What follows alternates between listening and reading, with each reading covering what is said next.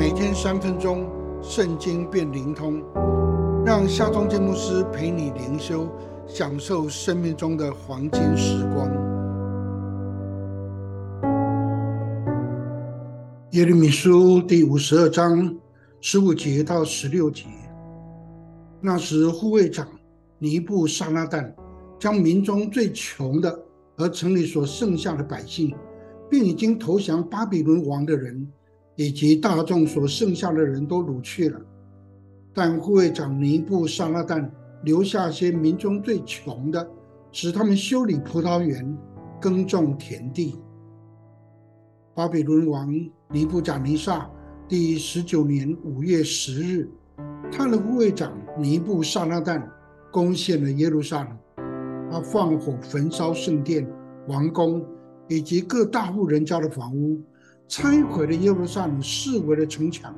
他把圣殿两根高达八公尺的铜柱，两公尺高的铜柱顶，柱顶上的两百颗的铜石榴，以及用十二只铜牛所支架的大的铜海，以及各样金器银器，全都掠夺了，送往巴比伦。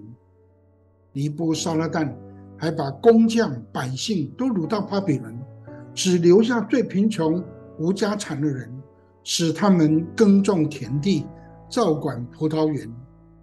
依据耶利米书第五十二章第二十八到三十节的记载，尼布甲尼撒王第七年，被掳的犹大人有三千零二十三人；第十八年，被掳的犹大人有八百三十二人；第二十三年。被尼布沙拉丹所掳的有七百四十五人，合计共有四千六百人。犹大国之所以如此凄惨，只因为百姓离弃上帝，祭拜偶像，应着景象死不悔改。然而，这十六个字，是不是也是现代基督徒的景象呢？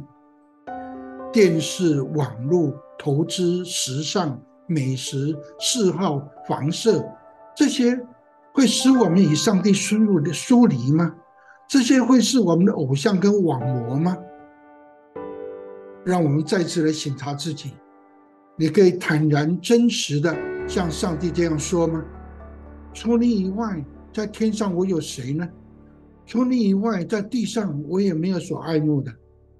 让我们来祷告吧，亲爱的上帝啊，愿你吸引我，我就快跑跟随你。求你赐我渴慕的心，如入渴慕溪水，去除我心中所有的偶像。我要仰望你，愿你用笑脸来帮助我。奉靠耶稣基督的名祷告，阿门。